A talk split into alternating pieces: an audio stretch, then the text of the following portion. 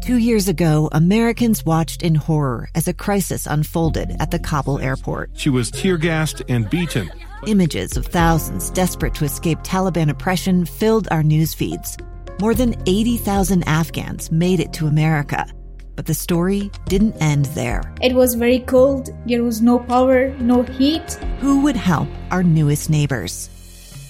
I'm Andrea Smardon. In Stranger Becomes Neighbor, you'll hear the stories of some remarkable refugees who left their homes and their dreams behind only to start over from zero. Their only possession was three blankets. And you'll meet Americans who stepped up to help them. You want me to come when you deliver your baby. What can one person do in the face of an international disaster decades in the making? That's Stranger Becomes Neighbor. Find us at kslpodcast.com, follow us on Apple Podcasts, or anywhere else you listen. This is Utah Weekly Forum, a public affairs show dedicated to learning more about the issues affecting our lives and health and exploring the resources available in our diverse communities to help. Here's your host, Rebecca Cressman. Hi, it is Rebecca, and I'm so glad to be able to introduce to you Christy Summerhays. Uh, she is an actress, but she's also the director of The Forgotten Carols. Christy, thank you so much for taking time. It's a busy time for The Forgotten Carols right now, isn't it? It sure is. We are we're getting ready for a big tour this year. Yeah, and when we say big tour, this mm-hmm. is that live, spectacular mm-hmm. stage presentation of the musical The Forgotten Carols. And I was looking at some of the cities, and you maybe you've got them memorized. I remember as I was looking coming up, I'm thinking Ogden, Tooele, Salt Lake City, and Orem, and I'm forgetting a location mm-hmm. beyond St. George. Mm-hmm. But, yeah, we go all the way down to uh, to Arizona. We're, we're going to do two shows in in uh, two two different cities in Arizona. So, that is terrific. Yeah, we, are going to go up to Washington State. We're going to go up to uh, Spokane, and and we have about I think four cities we're doing in Idaho this year. So. Wow! So when does the musical begin its tour? We begin, uh, well, we will be doing kind of a preview performance in um, Heber City, uh, which will be Monday night, this coming Monday. And then we head up to Boise and we'll do a show before Thanksgiving. Wow. So mm-hmm. this is definitely going to be wrapped right around yes. the holiday season for yes. us. Now, I um, when I talk about the Forgotten Carols, sometimes my assumption is everyone's familiar with this because it has been, uh, I think, 31 years now, a, a, tradition to bring this musical to the stage.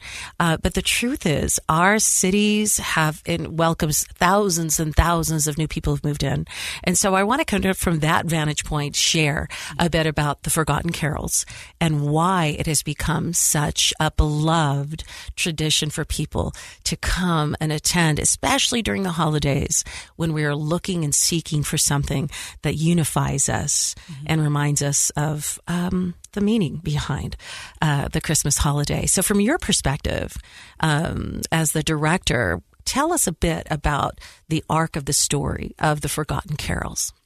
Well, it's it's kind of a redemption story, which I think everybody loves, you know, and and a Christmas redemption story is even better, right? Yes. Some somebody who is who is lost and uh, lives life in sort of a fearful place, which I think many of us, you know, the last few years we've we've had a little bit more of that maybe in our lives. And so, um, you know, last year and the year before, when we thought, can we even do this? We would talk to people and they would say, you know, we need this more than ever. we need some a story of hope and a story that says there's nothing to be afraid of ultimately. We're all going to be okay. We're all looked after and we look after each other.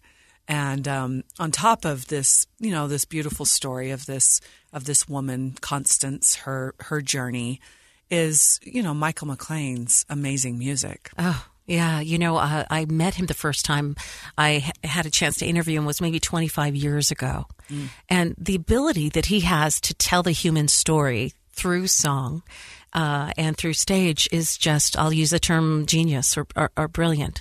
It's um, it's it's uh, always compassionate. But the one thing also I should share with Michael McLean for those of you who've seen, well, said I've already seen the Forgotten Carols there's always changes that are made. And during the pandemic, uh, you know, actually there was a video, right? It was uh, a film version of the Forgotten Carols that was made, and that was in itself a work of art. It, it was. It was. We we uh, in 2020 we thought, well, we we we can't go on tour. We can't do a live performance. What can we do? And so we decided. You know, we all figured out how to do it safely. Did all the protocols. Got our tests. Put our masks on. And went down to Cedar City, Utah, where the Shakespeare Festival had basically been canceled, and they were welcoming anybody who would come. You know, Come be on stage and use our facilities, yes. Exactly. So we we put it together. We got five cameras. We we made a movie, and it ended up uh, airing in I think seventy different movie theaters regionally. Um, around the country, I think that there were some that went kind of farther out than just our region. But anyway, that was a real, um, you know, that was a joy, and uh, you know, especially to do it in 2020 when when it was like, oh, we we can't do, especially as performers, live performers, really struggled. Well, and I know that um, for those of us whose lives are always intertwined with live stage entertainment, whether it's concert productions or musical productions, um, you know, our radio stations are absolutely hand in hand with these. Um, we knew and could see firsthand just how the curtains were drawn and stages were empty. And incredible actors and actresses, and cr- incredible vocalists and groups, their livelihood and what gives them passion and joy was stopped. And we, uh, to me, I thought there was such a loss to us who are the ones who get to watch and absorb it because there's something so unifying about theater that Yes. for a minute the lights go down and we're all experiencing this at the same time. And for those who um, are who know Michael McLean and his style and his personality and what he is particularly gifted at that. Like you said, he's kind of a genius with Yeah. how he connects with an audience, and that's why for for so many people, Forgotten Carols has become a family tradition, a Christmas tradition, just like. You know the, the um, Christmas Nutcracker story or or the. Nutcracker, Sure. exactly. Exactly. So we we actually would have families come through to say hi to us and you know say this is our twentieth year coming here Isn't as a that family. great? Yes. Yeah, because the kids grow up with it and then they have kids. Yes. And they want to share that with us as well. So the story, as, as you kind of um, painted a bit, Constance, um, I love her name, by the way, and some of the meaning that is there.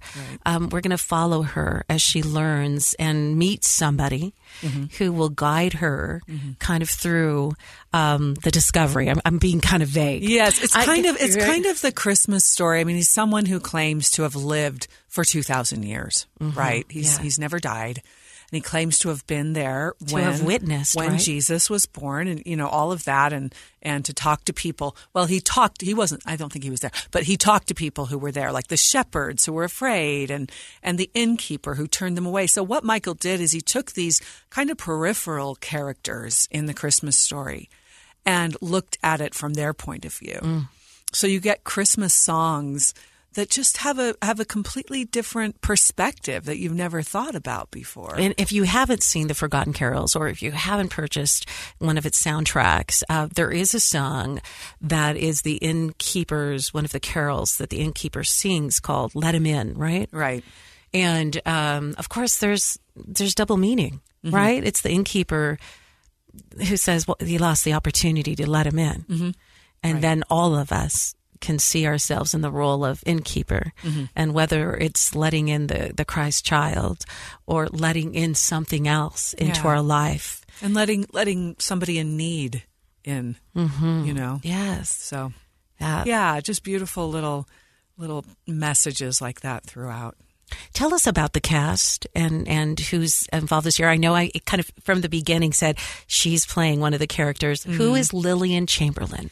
Lillian Chamberlain is the mother of Constance, our main character, and I appear in flashback form um, in her memories. And she had she had a bit of a difficult childhood, and her mother was very sick, and so she she learned to kind of you know harden up a little bit against against pain and and um, and so I played that part when I first started working with the show. I played about five different roles because it used to be just Michael on the stage. That's right. It started out with just Michael Yes. playing the roles, all of them. Yes, and he would, or he would describe Mm-hmm. people, and then he had a, a female singer who he usually had with him. It was Katie Thompson, toured with him for a long time, but it was just the two of them with a piano on the stage and some props and that sort of thing. And then Michael's son Scott, who's a brilliant actor and writer, said, "Dad, we should make this into like a real play." And talked him into it. And so they did it. And that's when I knew Scott because we were both actors and I was a director and I had cast him in something. Anyway, so he called me and said, Hey, I need an actor who's versatile who can run around and play all these parts. And that's you. Yeah, that was me. And so I did that for, for I think six or seven years with the with the company and then I had worked with Michael McLean on another one of his pieces as a director and he said, you know, I really liked working with you and we want to update the Forgotten Carols. Do you want to come in and direct and help us update the show? And that's when I got involved. And that's when we cast Adrian Swenson. We needed a new Connie Lou. So things were kind of being shaken up anyway. Sure. So I got involved as a director and we cast Adrian Swenson as Connie Lou. And, uh, and she's wonderful and she'll be back this year, luckily, because she's very So- busy. So lucky to see that talent right on the stage here. Oh, mm-hmm. she's amazing. She really is, and she's wonderful to work with. I mean, one of the one of the joys of doing this is that I get to be part of what the audience experiences. In that it's kind of a family reunion for some people. It's their big family Christmas thing that they do, you know. And um, and when I get together with this cast, and this is the same cast we've had for uh, uh, two years. So, um, so we know each other very well, and the audience knows us, and we know them, and um, they're just they're just a terrific bunch, and they come from all over the place. Uh, Gilly Getz lives in New York City. And uh, comes every year to do it, and people love him. He's Dr. Halifax. He's a he's a favorite. He's kind of a comic relief sort of character. Um, and Kyle Olson, who just has a an extraordinarily gorgeous voice and he's Michael loves to hear singers like this sing his songs cuz you know Michael he'll sit at the piano and sing a little bit and he's very musical and and and and all of that but he he doesn't have you know a a his voice is not you know He's told me about Kyle before. yeah, it was, yeah. uh, I think oh, maybe a year and a half ago, I, w- I was interviewing Michael Uh-huh. uh, McLean, and, he- and he mentioned Kyle, and he said it's that. I wish I could remember his wording, but it was almost like when his when he begins to sing, you everything stops because Oh, it's, it's just true. so strikingly beautiful. Yeah, yeah, it's so beautiful. So, so that's and and people know who he is, who have heard him. Oh, Kyle's coming back. Oh, good. So, so he will be back this year. Uh, and then Michael's good friend Michael Young, who was with us last year, um, will be coming back to play the John character. Michael, which is the role that Michael McLean. yeah, so typically- Michael Mhm. used to play sort of a narrator slash John Mm-hmm. character. And uh, so last year we split those two parts up because Michael has been having some health problems, and he said, "I don't know if I can, if I have the energy for both." And I said, "Well, why don't we bring Michael Young in because he had been involved with the show back east. He had done a production in the South, and he and Michael have been friends for I don't know, thirty years or more." and and he loves Michael Young loves the show, believes in it, and I and he's great. He's he's wonderful. I mean, he's had a huge career in the entertainment business, and we're really really lucky to have him. He's he, and he fits this part absolutely perfectly. So we did that last year. We had Michael McLean played the narrator. And Michael Young. It was a little hard in rehearsals. Like Michael, move here. Oh wait, Michael McLean. Michael Y, Michael M. Yeah, exactly. Uh, so, but but so we split it up, and and Michael Young, and they had so much fun together. It was so, so fun to watch the two of them on stage together and off stage. Just those those longtime friendships that we have. And so Michael's health is is you know he's he's um he's having kidney you know issues, and he talks openly about this. So I don't think he'll mind if I mention it, but. I think he sees a lot of people who attend his plays and listen to his music as family.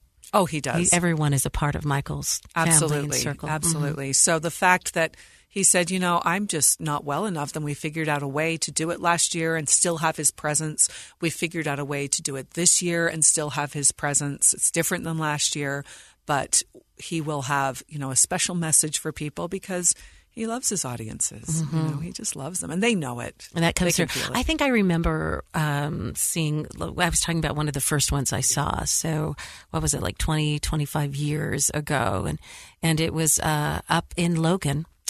And uh, I was just kind of remembering that at the end of the production, we were all holding hands. Yes. Mm-hmm. Everybody in the audience. And it was the first time that I really saw that the brilliance um, of how to bring strangers together Mm-hmm. in, in this experience. We're not just watching this, we're, we're all kind of uh, experiencing this Part together. Yeah, part right, of the play. right? Part just- of a mhm. part of a larger thing. Now, the know? title, The Forgotten Carols, Mm-hmm. that ties into what you were saying is that this story brings to life the thoughts and feelings and songs of the characters who are less commonly brought to life in plays about the birth of Jesus Christ, right? That's right. Okay. Yeah. So these are yeah, the like the shepherds who saw the who saw the angel, and they said, you know, we're sore afraid.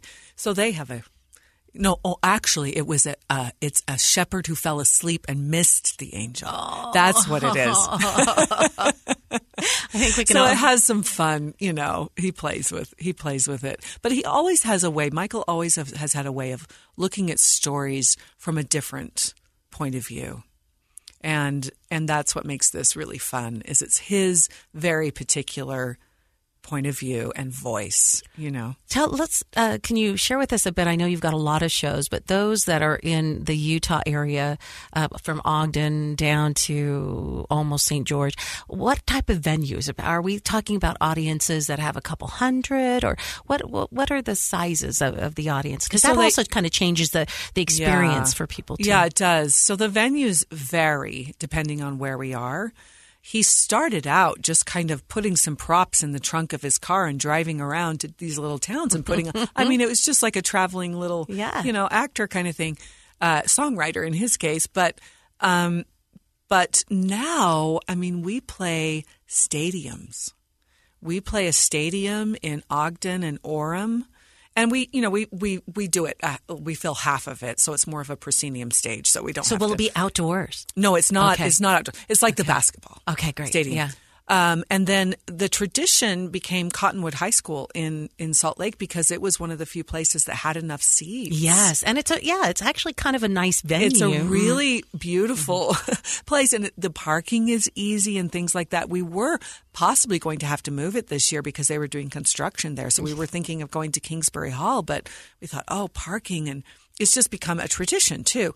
And and in St. George, we're at I think it's the the um, the theater at the university there. Okay. In St. George. And so we play all kinds of different places. Most of them, because so many people want to come, are bigger venues. It, I think we're going to a, a little bit of a smaller town called Show Low in Arizona. Isn't that a fun name? Yes. Show Low. And I think it might be, you know, a sounds little bit of a- indigenous. I'm like S H O. yeah. yeah.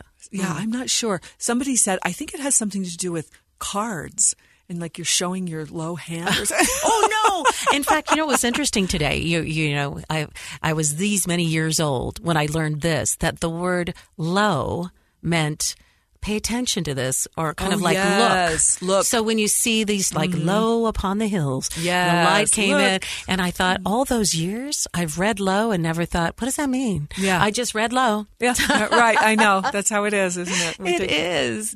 It's going Accept to, it. but but as you mentioned, this is a family tradition. And, It is. Um, and but I'll also share there was an event where my husband was not, not feeling well. The kids were busy, and I just felt the need to go see the Forgotten Carols and went by myself. Oh, sure. And it was absolutely beautiful. Oh, yeah. So yes, it is one of these traditional things that you will you walk in. Life is hectic. Holidays are hectic. It's cold and it's dark. There's a lot of emotions that comes with holiday time, both Mm-hmm. beautiful and some melancholic uh, as well.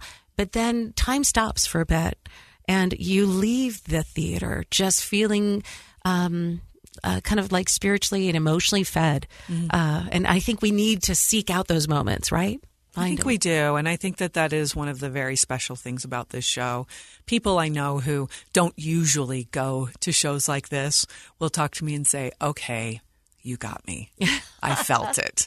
And I think, oh, this is why we do this. You know, this is why it's, it's just bringing light into like you say it i mean christmas makes makes winter a little bit more bearable but it is it's kind of dark mm-hmm. and it's mm-hmm. kind of cold and um, but it just it does it just has a spirit like no other and you'll just you cannot help it it it, it melts the hardest of hearts it really does yeah so and you're right like we have people from every walk of life who come one one year this this giant man walked into the lobby when I was there and he he just was maybe six five and like just a mountain of a man, and he was a truck driver. Mm. And he said, I don't go to any musicals. I don't go to the theater. But as soon as December 1st starts, I put the Forgotten Carols CD in my truck and I don't listen to anything else. And I come to this every year. Wow. And it was beautiful. And he had a story surrounding it, mm-hmm. how it mm-hmm. saved his life. These songs, when he was going through something very mm. difficult, lifted him up. And this is not the only time we hear these things. You know, it's just got some kind of magic to it. well, and and you know, I am not a musician. If I sing, it's going to be part of a choir. Mm-hmm. You know, and maybe hopefully six, eight, ten people will be there as well, helping you out. Uh, yeah, helping me out. Just leave me the A, you know, or, mm-hmm. or, or whatever it may be. But um, I believe that art is a seventh sense. There is something that combines the elements and it moves us mm-hmm. and it speaks to us in ways that kind of like nature does. Yes. And it's not just the smell of the evergreen and the peace and the quiet. There is something transcendent uh, or transformative yeah. about art like this, especially when it's immersive, which musicals and uh, stages are. Now we have just a few minutes together. For those who just joined me, this is the wonderful Christy Summerhays when you go see the Forgotten Carols, you're going to say, that's Lillian Chamberlain. I heard the interview. She's playing the mother mm. of Constance, Constance. and and the Forgotten Carols. Um, is there anything else to share with us in terms of? I, I was nervous that um, people that the tickets would sell out. So where mm. where can mm. we go to get tickets? How soon should we buy them? Because the show is basically starting on the road anytime. It is. We're starting next week, mm-hmm. and uh, you can go to forgottencarols.com to get tickets. And um, yes, I would get them sooner than later. For instance, I just got a, a, text today from one of our producers saying, "Oh, our preview in Heber is sold out because it's a it's a paid preview. You mm-hmm. come and you know pay less and get to see. It's sold out. So if anybody wanted a a, a relative to come." Let me know right now because I want to get rid of the seats. So, so things are are selling. There's still some tickets left. So, okay. so you can you can get a ticket online. And again, we're talking about um, Orem, Tooele, Mm-hmm. Salt Lake, I think Ogden, Ogden right, and Logan. And Logan. So look for those venues near you and uh, forgottencarols.com, right? Yes. Don't forget because the show is on the road. The Forgotten Carols, created by the genius and beloved friend of so many people in this community and state and in the world, Michael McLean. And uh, to get more information, you can always email me too. It's Rebecca at FM100.com. Christy, thank you for joining us on this week's edition of Utah Weekly Forum. Thank you so much for having me, Rebecca. Utah Weekly Forum is produced by KSFI FM 100.3 in Salt Lake City, a Bonneville International station. Subscribe to the Utah Weekly Forum podcast online and email us at rebecca at fm100.com.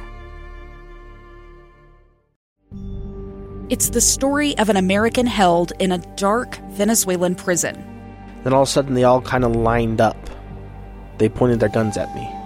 And this is the point where I thought, I'm to die today. I'm Becky Bruce.